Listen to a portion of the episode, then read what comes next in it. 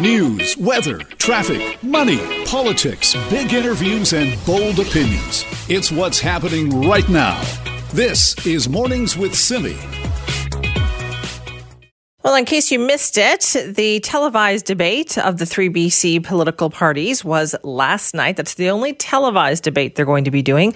Of course, coming up on Thursday. So tomorrow from 10 to 11 a.m. right here on 980 CKNW, you will hear the leaders debate. Uh, one hour questions. And in fact, people have been sending me questions already to ask. And you know what? Really appreciate that because there will be a section where listener questions get put uh, to the leader of your choice. So send those to me simi at cknw.com and I will, uh, you know, see if we can ask that one for you uh, on the air. That's tomorrow morning, 10 to 11. Now, in case you missed last night's debate, we thought let's just go over some of the uh, events of what happened. Okay. And it was relatively civil, as Gordon and I were just talking about there. So to start off, debate moderator Shachi Kurl uh, led off the debate asking NDP leader John Horgan to address the criticism over the timing of the call for an election. I grappled with the decision to call an election. I looked at the challenges that we're facing as British Columbians. We're in a pandemic. We will be in a pandemic next spring and likely next fall and beyond. I looked at the challenges British Columbians were facing. Our worlds have been turned upside down. And I think the best course of action is to put the politics and the election behind us and focus on the needs of British Columbians. We have worked collaboratively, the Green Party and, and my caucus, to do a whole bunch of very extraordinary things in a short period of time. But it's been three and a half years since British Columbians had their say. And I believe as we're going into the recovery phase and making sure that everyone's safe, we should ask British Columbians what they think and where they want to go. I believe it's the right time to do that so we can all be focused on British Columbians. Okay, so that's NDP leader John Horgan there. Now, the Green Party has said that they want to explore the idea of a four day work week. And party leader Sonia Furstenau was asked if that would be a deal breaker for them to support another minority government. To be clear, the promise isn't to implement a four day work week. It is to work with stakeholders, with labor, with businesses to incentivize and find ways to support businesses to create a more healthy work life balance for them and their employees. We've seen examples of this in other countries. Uh, in Japan, where Microsoft Japan went to a four day work week and saw an increase in productivity and an increase in, in worker health and happiness we have to look at the world we're in right now and say, how can we have the healthiest, most thriving population possible? And we've had all of these increases in productivity and working from home, and yet we still adhere to this hundred year old idea of working five days a week. If we can have more productivity, more revenue, better health outcomes, better mental health, better work life balance, let's look at the ways to do that and work together with stakeholders, business, and labor to bring those programs forward. That is Sonia Furstenau from the Green Party talking about the four day work week. And of course, uh, there were people who were waiting for BC Liberal leader Andrew Wilkinson to address the sexist comments by BC Liberal candidate Jane Thornthwaite. Now, she apologized for making those about NDP candidate Bowinn Ma. But Andrew Wilkinson had had a little trouble with the media the last couple of days because he hadn't made himself as available to answer questions about it. So here's what he had to say. That very unfortunate event was the subject of a lot of controversy this weekend, and I apologized on Sunday morning to uh, Bowinn Ma, the MLA involved, and Jane Thornthwaite has also apologized. I went out this morning in front of the media and also said that what happened was completely unacceptable, an exceptionally poor taste, and it was sexism with one female MLA commenting on another female MLA. We have to move into a new world where those kinds of things aren't acceptable. I didn't speak up at the time because it was a roast for an 87 year old MLA who was retiring. But I think everyone in the call realized that it was totally inappropriate and it was really unacceptable. In retrospect, it would have been better if I went out on the call or immediately after the call and corrected the behavior of uh, Jane Thornthwaite. But we thought it's time to move forward. I've offered to speak directly with Bowinn Ma, the MLA involved, and express my apologies to her directly for not intervening and stopping the comments of Ms. Thornthwaite. Okay, so there's Andrew Wilkinson responding to that issue. This is, of course, from last night's uh, leaders' debate, the only televised debate where you will see the three of them. Coming up tomorrow, though, is, as I mentioned, the radio debate. So, same thing. We're going to be uh, talking to them for an hour, asking questions. They will ask each other some questions, like we saw last night. I thought that was really effective the way that was done. And so we will do that. But we will also have a chance for you to ask questions. And so you can send me your questions. I've been getting some really good ones. So we're kind of putting them in a big pile and we're sorting through them. And we want to make sure that we address issues that aren't previously addressed in the questions and discussions that we are having in that debate. This is Mornings with Simi. Well, let's talk about real estate, shall we? It has been one of the surprises of the pandemic, the way the real estate numbers just keep seemed going up. So, the BC Real Estate Association has released their September report. Once again, we are looking at a record setting number of home sales. So we thought, let's break this down. Joining us now is real estate market analyst Dane Eitel to talk about uh, his read on what is going on out there. Uh, Dane, thanks so much for being here. Hello, Simi. Great to be back with you. Well, tell me about these numbers. How good are they? Yeah, you know what's interesting? I mean, the the the, the report that you're mentioning, um, it, by their own data, uh, March, April, and May was down 10,800 sales from historical 10-year averages, and then our most recent four months was up 8,800. But that still leaves you negative 2,000 compared to the you know seasonal historical 10-year averages. And what's odd about that, again, uh, to the to the report, they, they tout how great of a September sales month was for the detached market. However, there was only 1,325 completions when you're missing out on 2,000 sales over the last few months, it, it still is a, a consequential number. Right. But what is going on out there, do you think? Yeah, what's actually happening is there's a ton of inventory coming to the market. Both the condo and the detached market hit uh, their recent highs for new active listings to the market. And in the condo market, there was actually over 3,200 active brand new listings. Now, that's the highest total in the last 15 years. So the investment mentality in the condo market has really shifted. Um, there, are, there are a lot of investors looking to get out of Dodge, and, and there are some sales that are starting to transpire. And more so in the detached market, there really was that rush to own a land or, or own detached property, given you know the work from home movement mm-hmm. and and of course you know the school uncertainty. We believe there was a lot of, of, of course, pent up demand and then forecasted demand that was actually expelled here in September as well. Given how important this school catchment year was, probably given historical norms. Mm-hmm. Um, this year seemed to be more important, and, and we do believe that was the big rush to see completions occur during September. Okay, so then do you see this as continuing, or you talked about pent up demand there? You said that a couple times. Does that mean that demand has kind of worked its way through? We believe so. Um, as as we say that the inventory count is rising, and these sales that are that are record are, are of record are completed sales. So the, these aren't the accepted offers that actually occurred in September. These are sales from previous months that actually did complete in September. So they actually moved into their property and, and found their new home and their new school catchment and all of the others. But with the rising inventory and with that need to sell, this did come as a relief to many sellers looking to get out of the market. There were properties that were on the uh, market multiple times over the last few years, and they did finally just achieve a sale in September. Now, granted, it was a sale price, but it wasn't nearly what they were looking for in previous listings. So, you know, the sellers do have to change their mindset from shooting for pie in the sky prices to offering what is realistic to the market values given today. And as we've said in the past uh, on, on, your show, this this would be an unusual market, and we did say that the the, the demand and the inventory would start to act unseasonal, mm-hmm. and that's what we're really seeing here. We're seeing unusual activity given historical seasonal norms. Okay, so then if you think that you know people who put their stuff on the market in the last six months or so were the people who really wanted to sell, is inventory do you think going to increase? Are more people thinking that oh geez that house down the street sold like so quickly I should put our place up for sale? Absolutely. So that is the the kind of common sentiment that will occur, and with real estate boards, you know, touting that there are sales occurring, there is that need to sell that we we we do believe is prevalent there, and they're starting to see some relief. The unfortunate thing is. we do believe that a lot of that demand has been expelled. So when they are hitting the market, they're not getting the offers that maybe they had expected with their realtors in conversations before listing. And, and we are starting to see a lot of owners have to chase the market down. And what's interesting is that during 2016, uh, there were seven months when sale prices were above where they were today.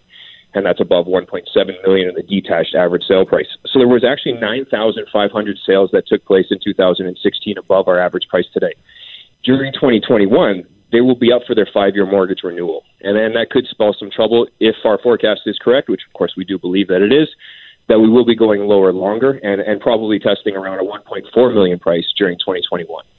Right. But those people who bought in 2016, that was at the height of the market. Absolutely. And that's why we say there will be a, an increased need to sell. Now, not all of them will be into trouble, but uh, there could be a, a healthy portion of those where either the bank will sell it or you could sell it yourself. Yes, but what, don't you think also the lower interest rates will help them at this point because interest rates today are not what they were five years ago? That's correct. Um, but the 400,000 expected loss probably wouldn't be mitigated by the interest rate decrease. Okay, so you think definitely more inventory coming on the market than in 2021? Absolutely. Bo- uh, across both sectors, uh, the detached, uh, uh, to your point, there there are homeowners that have been you know weary about selling or, or you know having a need to sell coming up, but they didn't necessarily want to take a loss. So now that you're starting to hear some positive headlines, they right. will actually put their property on the market and then they'll let the natural factors take how it actually does come out. Okay, so so this kind of activity then, Dane, do you mm-hmm. expect it to kind of continue over the next few months? We really don't. We do expect the uh, inventory to continue to increase nominally. Now, of course, we are really going against seasonal averages here. So going into October, yeah. we don't usually see inventory rise. One oddity just about that September currently is our high watermark for the detached property as far as active inventory. We're still below 5,000 active detached properties available on the market. Now, what's interesting about that, the last time we had a high watermark during September mm-hmm. was 2009. Now, that was during our last recession. What's different, completely different this time going into our upcoming year, is there is no Winter Olympics to save us. So there is no economic stamp that has to continue to go um, as what we had mm-hmm. during 2010. The construction couldn't stop, um, and the economy kept going. What we have this time is, is government handouts, and, and you know there is a fear continually going forward that a lot of households will lose at least one income. So this doesn't really bode well, and we do we are already seeing the increased need to sell in the condo market, but it really is a tale of two markets right now, and the detached is a little bit of a lagger, and again, with all those 2016 high purchase prices, we do believe 2021 will see a, a, a boom to the inventory. All right, Dane, thank you very much. No problem, Sammy. Looking forward to the next chat. Uh, me too. That's Dane Eitel, founder of Eitel Insights, a real estate analysis company, talking about the September real estate report, which showed great numbers, but as Dane pointed out, they don't expect that to continue. It has been a very unusual market. There was a house on my street that was for sale over Christmas, I guess, last year and sold. And it was like a decent price when it sold last Christmas, like lower than what you would have seen in the last, you know, couple of years. And then about three weeks ago, suddenly went up for sale again. And so I checked it online and it was way, what I thought, way overpriced. Sold in a week. I don't know. Like, like sometimes you just can't tell, right? What's going on out there with the market. So we'll see. This is Mornings with Simi. Well, let's say good morning to Nikki Reitmeyer. Nikki, I have a question for you. Mm-hmm. Shoot. When somebody says to you, I've got good news and bad news, which one do you want first? which one do you say? That's a that's a great question. Uh, I usually say, "Give me the bad news first. Hit me up front with the bad news." Exactly. I always say that. I wonder if there's something psychological about that, like a glass half full, glass half empty thing. But I always say that too. Give me the bad news. So I'm going to give you the bad news first. Okay. Okay.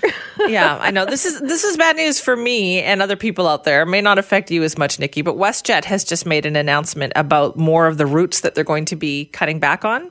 Oh, and they oh, are okay. drastically cutting back on their flights to Atlantic Canada. And oh. that is a oh. tough one. I mean, we've got family in Newfoundland, right? You know, my husband's from Newfoundland. Yes, yep. uh, the WestJet flight to Newfoundland is one that we have taken many, many times over the years. That is being dramatically cut back. My son is in school in New Brunswick right now. Right. Uh, yeah. They're dramatically cutting back flights to the city that he is in. Um, there's a whole list of Atlantic Canadian cities that WestJet is going to cut back on a lot starting November 2nd. Oh no! So are they saying that there's just not enough people on those airplanes yeah. that it's profitable for them anymore? Decreased Jeez, demand. Eh? Yeah. I found the, the only reason why I haven't been to Atlantic Canada, and I sincerely mean this because I would love oh, to go to Atlantic Canada. Yes. Oh, well, I mean, look, it looks beautiful, but the parties, I'm there for that as well. it's because it's so darn expensive to fly there. It always I mean, you look been. at an airline ticket. Oh, it's outrageously you know, expensive. For it's years, cheaper to to go to Europe. to say then to go to Europe. It Yeah, exactly. We, we say that for exactly it. years. We would have to go visit, you know, our in-laws or family members or whatever in Newfoundland, and every year it was like it is more expensive for us to get on this plane and go somewhere in Canada, St. John's no less, than it is for you know all four members of our family to go to Europe. Exactly. And that's always what's held me back from going. But now, well, I guess this will kind of hold me back in the future as well. What a disappointment. I hope that at some point they plan on reinstating I some of these so. flights.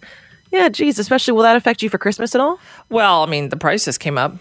The price just went Yeah. up. You know what I mean? So even getting him out, and I know Air Canada flies there, but just getting him in and out before was relatively easy because you had a, you know lots of different flights to choose from. That's not going to be the case anymore. So I think this affects an awful lot of people. Yeah, that's disappointing. And at least he's young too, right? So you could fly him out by putting him on, you know, seven different layovers. You got to go to Toronto, to Yeah, Winnipeg, exactly. to, to Edmonton, to Calgary, to Prince George, and then to Vancouver, right? Yeah, I, yeah, I'll hear about it, but that's exactly Yeah. what I will end up doing. So that's I'm okay with that. Now that was the bad news. Now you've got Okay. good news for us. Yes, now I'm going to hit us with some good news. The good news is, especially for BC Hydro customers, that power has been restored to 176,000 customers who were affected by that big windstorm that we experienced yesterday. That was blustery all morning long and then a little bit into the afternoon as well. It almost seemed strange when suddenly the winds died back down again. Yeah. Geez, it's it's calm. It's calm again. I mean, Strange. I think a lot of people were left, yeah, having to sweep all the leaves and everything off their patios. But the power has been restored to 176,000 people. The island was really hard hit, uh, Qualicum, Courtenay, but then also towards the Fraser Valley as well. So Abbotsford and Chilliwack, they're still working on getting a few lights back on there as well. Okay, good. Yeah, that would have been. eh, That's only the first of our fall storms, though. There's still an awful Yeah. lot of leaves that are still on the trees that need to come down.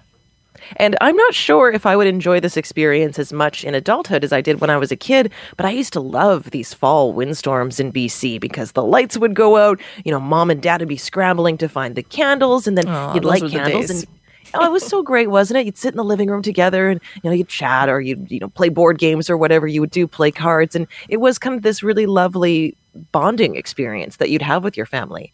I'm not sure how they enjoyed it as as adults. Can you imagine now, though, like without your phones? Oof. No, the anxiety, Simi. Yes, I know. It'd be a different situation. Back then, it was like, oh, the only thing we're missing is the TV. Big deal. Yeah. Right? Now, think of all the things that would be missing, and it's a whole lot more stressful. Yeah, that's exactly right. The only thing that was a real pain in the butt about it last time, like you said, but before was, of course, that no TV. But then also you had to go and reset all of the appliances Oh, yeah. to reset the clock, right? Yeah, the microwave, the stove. And now they just do it automatically, so that's fine. that's a better thing. I love this story, by the way, that you were going to talk about about this Richmond man who won some money.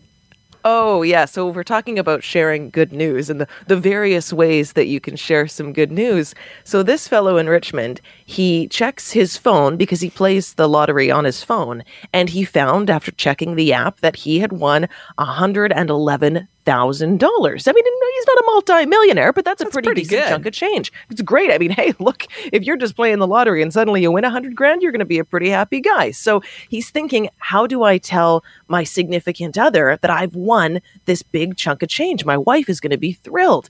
So what does he come up with? How does he surprise her with this good news? Well, he decides he's going to hide the winning check once he receives it inside a bucket of fried chicken. Now, I applaud the thought. I'm just hoping he put the check in plastic or something before he put it in the bottom of the bucket of fried chicken. Can you imagine being the bank teller who suddenly Yeah. gets this greasy check going? why does this check smell like fried chicken? Now he even said himself, he goes, the wife absolutely hates fried chicken. So he's like, I wanted to do something that would kind of mess with her a little bit. Like, no, honey, eat another piece, eat another piece, wait till you get to the bottom of the bucket, have another one. I guess by the time, you know, she got to the bottom of the bucket finally, she was probably ready to kill him, but instead found out that there was a check for a hundred thousand dollars. Not so much when you see that. All right, Nikki, thank you. Thanks, Simi. This is Mornings with Simi. I mean, let's face it, West Vancouver isn't exactly known as a bastion of change. I was surprised to find out they don't even have a brewery there, which has been so successful for so many communities, including right next door in North Vancouver. But sounds like the winds of change are moving in. The Ambleside Dunderave Business Improvement Association has sent a survey around the community because they want to talk about their local area plan. They're talking about bringing in things like breweries, hotels, maybe, more shopping. And they asked residents what they thought and what they want the neighborhood to look like. Now, normally you would think, oof, that'd be a bit of a problem, right? But let's find out about those responses they got. Shannon Walker joins us now, chair of the Ambleside Dunderave BIA. Shannon, thanks for being here. Thanks so much for having me, Simi. So you've sent this survey out to residents. Tell me about the response that you've gotten back. Well, to date, the response has been overwhelmingly positive.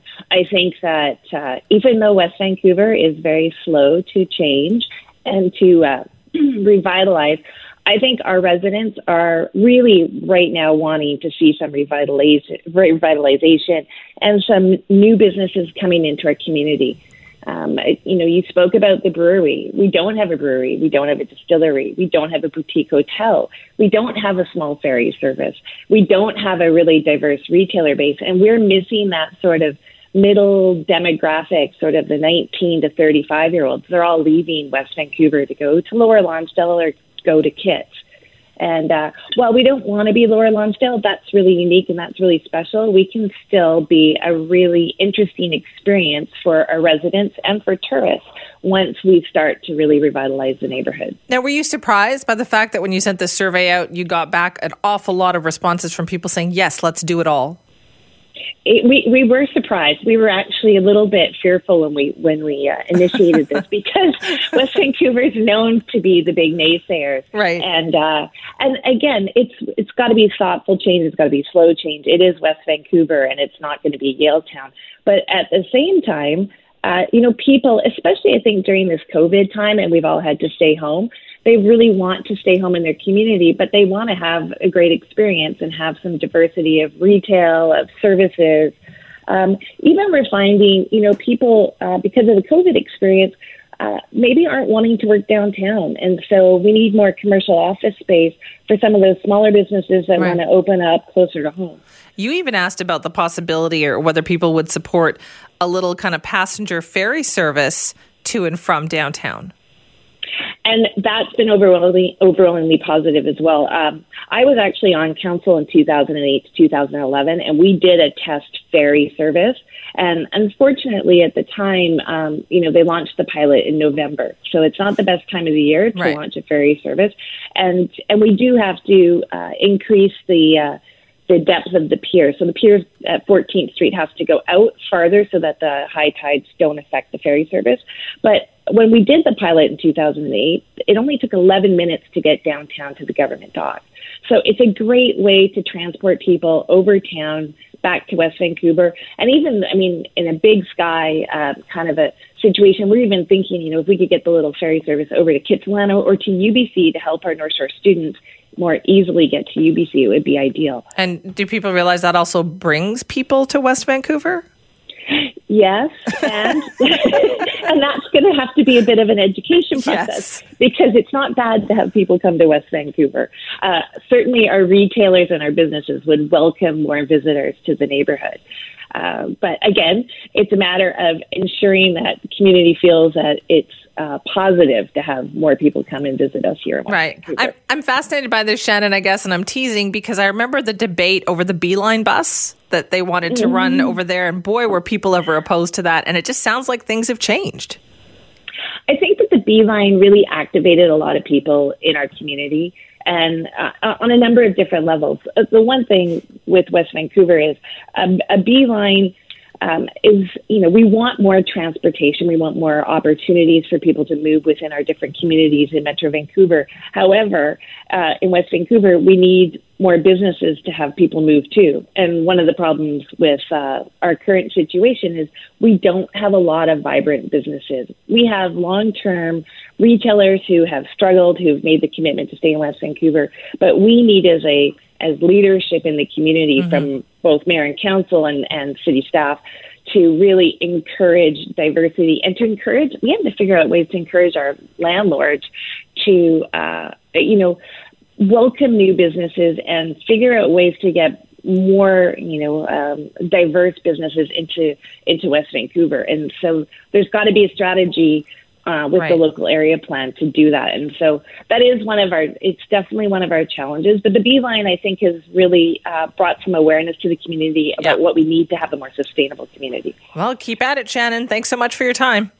Oh, thanks so much, Shani. Take care. You too. That's Shannon Walker, chair of the Ambleside Dunderave BIA. Yeah, they're talking some major change in West Vancouver, and overwhelmingly, people have told them they want to see that all that stuff actually happen. This is Mornings with Simi. Is there a place for private for profit care in the care of our seniors? It was the first question of the night from debate moderator Shachi Kurl, as you just heard there. What about senior care? What about our seniors? That is the community that has been hardest hit by COVID 19, and that's where a lot of attention is being paid and will continue to be paid over the next few years. So, joining us now to talk about the different parties and their positions on the subject, we're joined by the CEO of the BC Care Providers Association, Terry Lake. Terry, thanks for joining us. Good morning, Simi. Good to be with you. Well, are you pleased with the at- level of attention that this issue has been getting? Absolutely. Uh, you know, I think um, COVID 19 and the impact on seniors has focused people on seniors' care, which is always a good thing because there have been you know, concerns that have been raised for years, particularly around uh, health, human resources, and the need to have more people coming into uh, into the sector to support seniors in care. Right, because for the first time, it seems like we're seeing some decently comprehensive plans, right, from all three parties in their campaign platforms. Absolutely. Um, both the NDP and the BC Liberals have extensive uh, platform commitments to seniors' care. I would say the, the Green Party is uh, lacking a little bit there and seems to be focused on, uh, you know, getting rid of uh, private uh, uh, for-profit seniors' care. And, and, you know, I would argue there's very little evidence to support that, although I did think that uh, Sonia backed away a little bit from that last night and said, you know, they would be transitioning over time because, um, you know, the mix that we have in BC has, has proven uh, to be um, a good mix, and uh, by all accounts, including the Canadian Medical Association, has dealt very well with the COVID nineteen impact. All right, well, let's run through some of the provinces there. You or the platforms there. You mentioned the Green Party. Uh, if we go to the NDP platform, they're talking about a silver alert system. They're talking about increasing public funding for home care and enforcing care standards in private homes. How do you think that that would work? Is that something that is necessary? Oh, it's necessary no matter what the ownership model is. We need to ensure that there's transparency, that there's accountability, no matter if we're dealing with the health authority run uh, uh, assisted living and long term care or whether it's not for profit or, or for profit.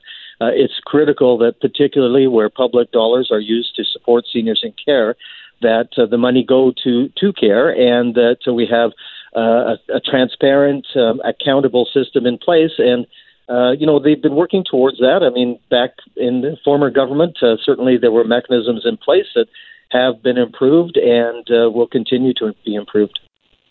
Let's talk about the BC Liberal platform then that also addresses this. They're talking about a new tax credit of up to $7,000 a year for seniors to remain in their homes, but also a five year, $1 billion long term care home plan to upgrade some of those long term care homes and assisted living residences. How badly is that money needed?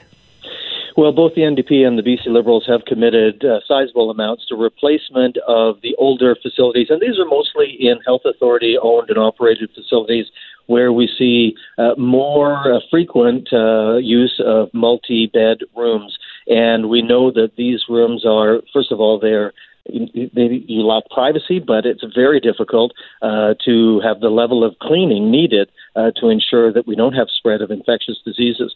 So that would go a long way to replacing the old stock, but neither of the plans really looks forward to the long-term needs and the, the additional beds that we're going to need as our population ages. So a little disappointed that uh, none of the parties have really talked about looking at how many more beds we're going to need over the next 5, 10, 15 years how many beds are we going to need? Well, the population uh, in BC that is over uh, 65 now outpaces uh, those under 16. And uh, over the next uh, five to 10 years, we're going to need uh, tens of thousands of new long term care spaces. And, and perhaps that's a mix of assisted living and long-term care, which is probably why we need to look at a, you know, have a comprehensive look at seniors care and decide what the optimum model is and where to best put resources. Now, given the impact of COVID 19 in this particular sector, do you think that some of the changes in long term care are here to stay?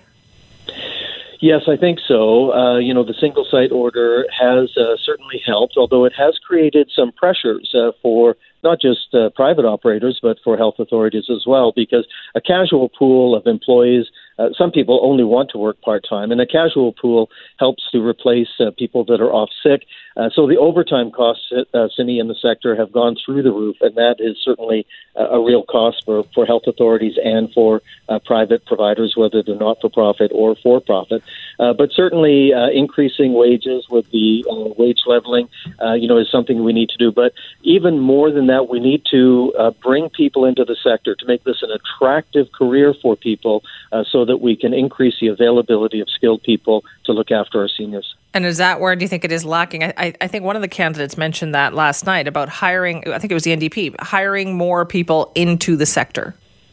Yes, uh, you know, both parties uh, have, uh, the, the BC Liberals and the NDP have recognized we need to bring more people into the sector. The Greens haven't really recognized that yet, but I mean, you know, the, their policy development will will take some time. They're relatively uh, new to uh, to the legislature, but I think all parties recognize the need to bring more people on, and um, you know it is a, an attractive career.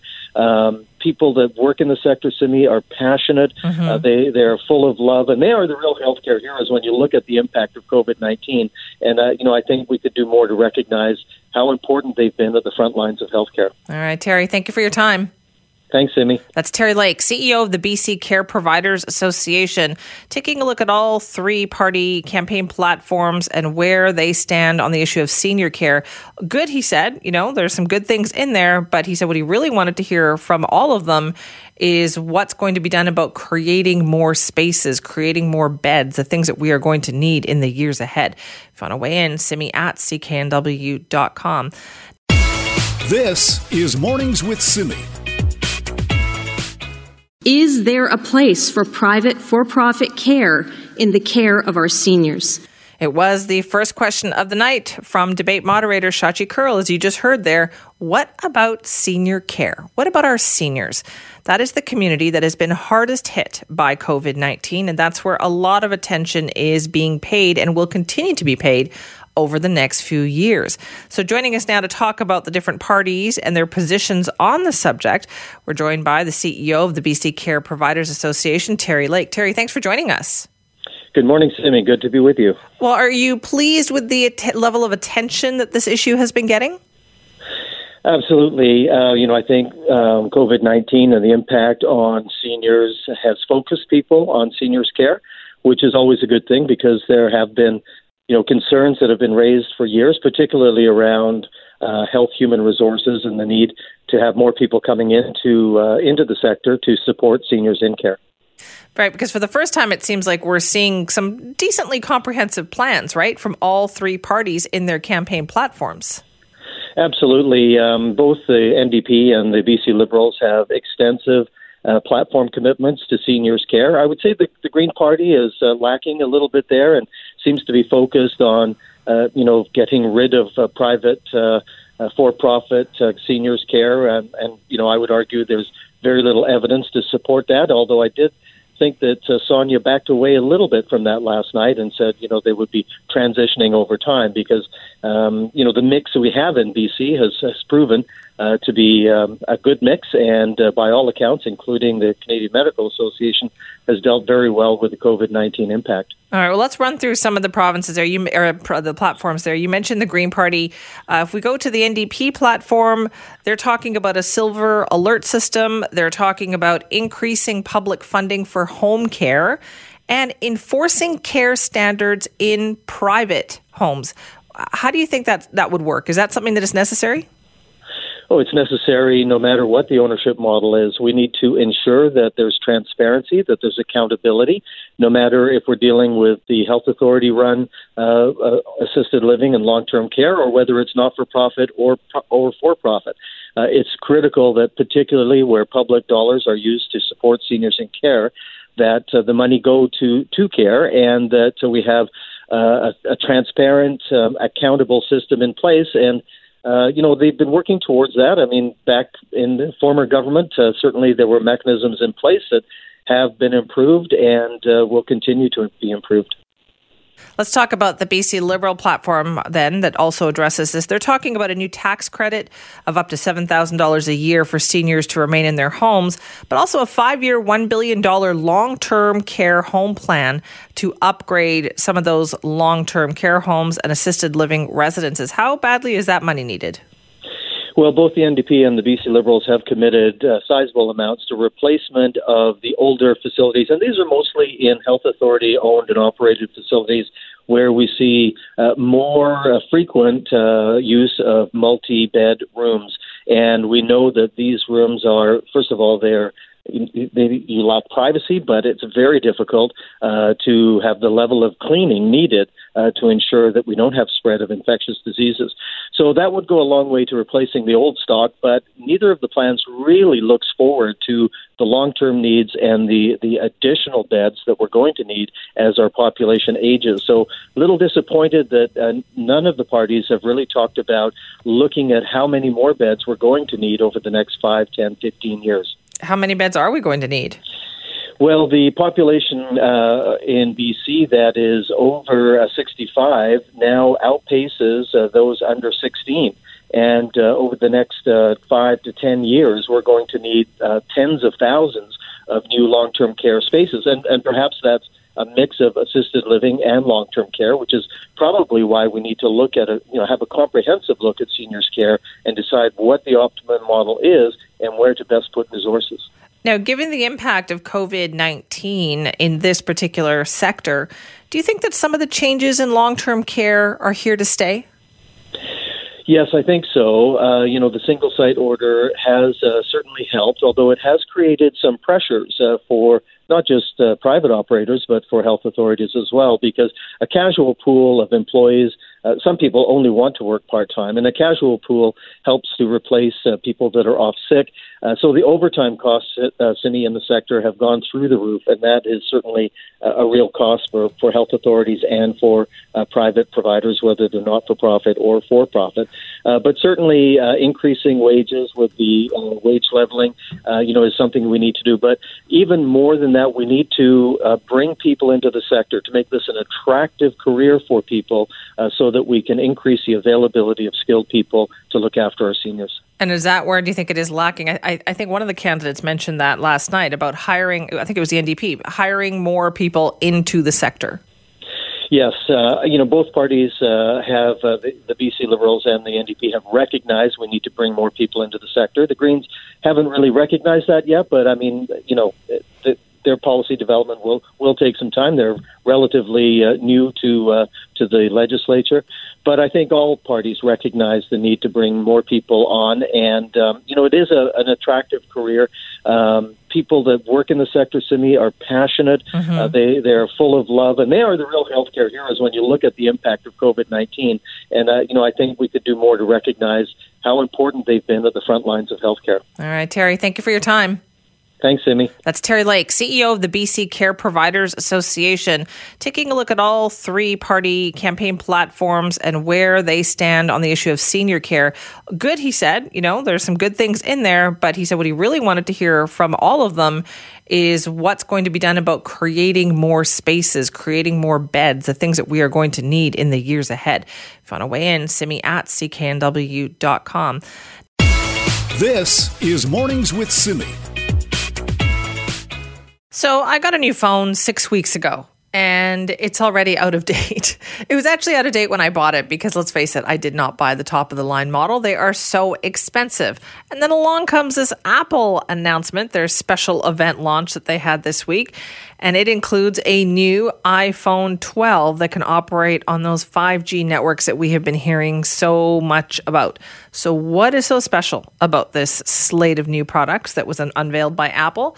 Let's find out. Mike Agerbo joins us now, tech expert, host of Get Connected. Good morning, Mike.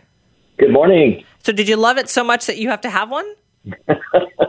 well, I'm a, an Uber nerd, so yes, I, am going to get one. There's no question. But uh, yeah, these uh, these rollouts keep happening fast and furious. So yeah, don't worry about being out of date. That just happens. In a few months, we'll be out of date again.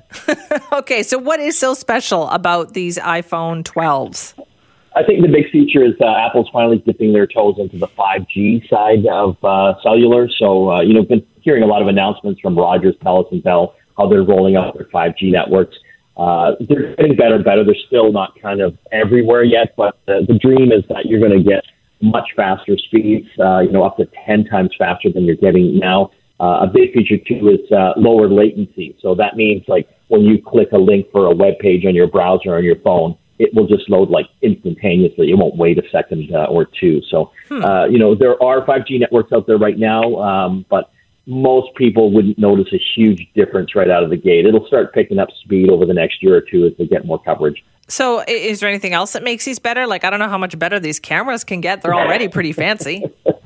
the cameras are getting pretty good, I have to say. You know, uh, Apple announced a few different models uh, the 12, uh, the 12 mini, which are kind of the same specs but just different size screens. Uh, and now the 12 Pros, uh, which have some pretty impressive uh, features uh, in them. Uh, the night modes have gotten uh, dramatically better once again. I didn't think they could get better, but they uh, they have.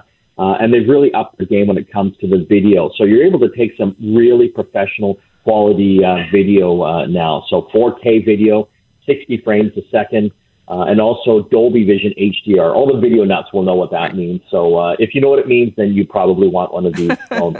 but a couple other features that found I found appealing. Uh, they've got a MagSafe feature, so they've kind of built a, a magnet into the back of the phones now, and this is going to enable a whole bunch of new accessories and cases. So a lot of people are wireless charging, uh, but sometimes when you're trying to put it on that wireless charger, it just doesn't fit perfectly. Well, yes. with the new magnet now, it'll just instantly click onto those chargers. Apple also showed off a few really cool cases, uh, a little wallet case that just kind of snaps on the back magnetically, which was kind of uh, exciting. Uh, another huge feature for me, though, is uh, the ceramic shield, and that's what they're calling it it makes the uh, the iPhone four times more drop proof. Uh, so it's got the toughest glass out of any smartphone in the market now. Okay, that's actually a huge thing. I've got a couple people in my family who are prone to drop things, right? Slippery fingers. So that would be big, but it doesn't sound, these don't sound like tweaks, Mike. They don't sound like anything that was like huge. Uh, they have a new design for the phone as well. I know that's not a big uh, tweak. It, it almost reminds me of the old iPhone 4 uh, style of uh, phone with kind really? of the larger rectangular edges. Yeah, uh, I like it. Uh, I, I like it a lot. Uh, but yeah, you know, should you upgrade? Good question. You know, if you've got a, a 10 uh, or older and you're really into things like photography, yeah, this might be a phone that you want to have uh, a look at. If you've got one of the newer uh, 11 or the 11 Pros, maybe you might wait for the 13 or the 14. Oh, 10 or older. That's cute. Do you know up, up until six not, weeks not, ago? Not like your loser phone, Timmy. up until six weeks ago, I had an iPhone 6. Okay. So. Oh, my God. I know. Yeah. I know. A lot of people have that. A lot of people have those, but they're great. They were really good. I felt at that time I felt really good. I could have, and I've had it for I had it for years. I only recently upgraded to an 11, and I have to admit it it was a big deal. That that leap was a big one. Yeah, but I bet you know, like the camera is just dramatically better oh, than the six on amazing. that one, especially for nighttime shots. Before you're probably using the flash all the time. You probably hardly ever use the flash anymore, and it takes fantastic photos. That is so true. Okay, well, anything else other than phones that they announced? I know they did a, a smaller version of their kind of home speaker, right? Yeah, they uh, came out with the HomePod Mini. So this is going to be going for about 130 Canadian, which is a dramatic uh, price increase from uh, right. their original HomePod, which is like almost four hundred dollars uh, Canadian. So I think they're trying to get uh, a little more uh, market share going after like the, the Google line and the uh, the Amazon Alexa stuff. But they got a long way to go there. Those guys have you know got tens of millions of their speakers no doubt. Uh, throughout North America, and HomePod's just not there yet. All right, Mike. Thank you. Thank you. Mike Agerbo, tech expert and host of Get Connected.